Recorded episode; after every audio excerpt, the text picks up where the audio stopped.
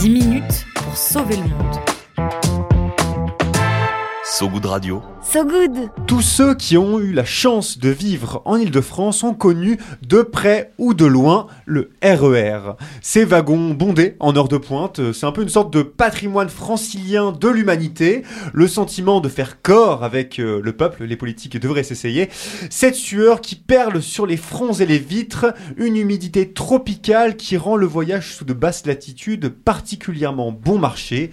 Heureusement, le RER, ce n'est pas qu'un zoo humain, c'est aussi un transport écolo et une alternative concrète à la voiture individuelle.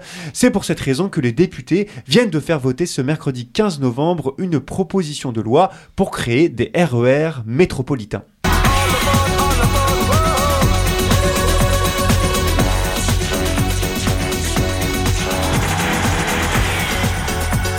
Last Train to Trent Central, c'est le nom de ce morceau que j'ai choisi pour illustrer ce sujet. Pas sûr euh, que les RER métropolitains desservent Trans euh, Central. Pas grave, s'ils peuvent connecter l'Ardèche au reste de la France, ce sera déjà pas mal. Les RER métropolitains, un projet présenté par le président Emmanuel Macron il y a un an. Changement notoire depuis, on ne parlera plus de RER métropolitains, mais de services express régionaux métropolitains, des SERM, histoire de compliquer le- l'affaire. Judicieuse décision, cela dit, l'imaginaire du RER, on l'a vu, c'est pas Jojo. Et au moins une dizaine de SERM devraient être ainsi développés en France sur les deux prochaines décennies. Ouais, au moins 10 services euh, de transport, potentiellement de nouvelles lignes de train, d'anciennes lignes remises en exploitation également. Mais ces services express régionaux ne concerneraient pas que le rail. Il y aurait aussi des cars à haute fréquence qui seraient envisagés pour désenclaver les territoires sans voie ferrée. Mais c'est aussi une meilleure complémentarité avec le vélo et le covoiturage qui est à l'étude. Pour le moment, aucune métropole de France n'a été formellement désignée, le projet étant tout juste à l'état d'étude. Ouais, c'est un méga chantier euh, dont on parle, le genre de projet, le, de projets qui sortiront de terre d'ici 2040 pour certains du moins.